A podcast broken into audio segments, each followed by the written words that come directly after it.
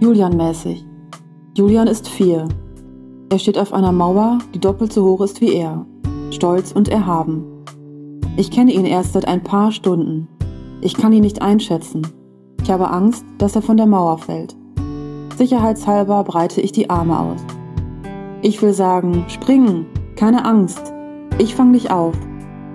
Ich will ihm erklären, dass er ruhig springen kann, dass er mir vertrauen kann, auch wenn er mich erst seit ein paar Stunden kennt. Ich will es ihm erklären.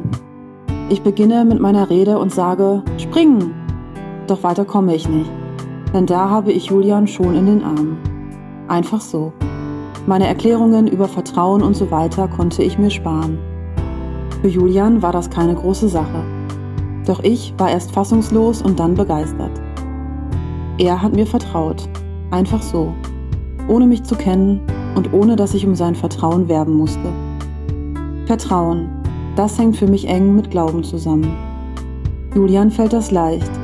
Vertrauen, davon ausgehen, dass es im Endeffekt gut wird. Und genau damit tue ich mich manchmal schwer. Lieber weiß ich vorher ganz genau, worauf ich mich einlasse. Gerne höre ich mir erst Erklärungen an und erst dann will ich vertrauen. Doch bei Gott läuft das anders. Julian-mäßig, so möchte ich gerne glauben können. Nicht auf Erklärungen warten, Ungewissheit aushalten. Vertrauen, auch dem, den ich vielleicht noch nicht zu Gesicht bekommen habe.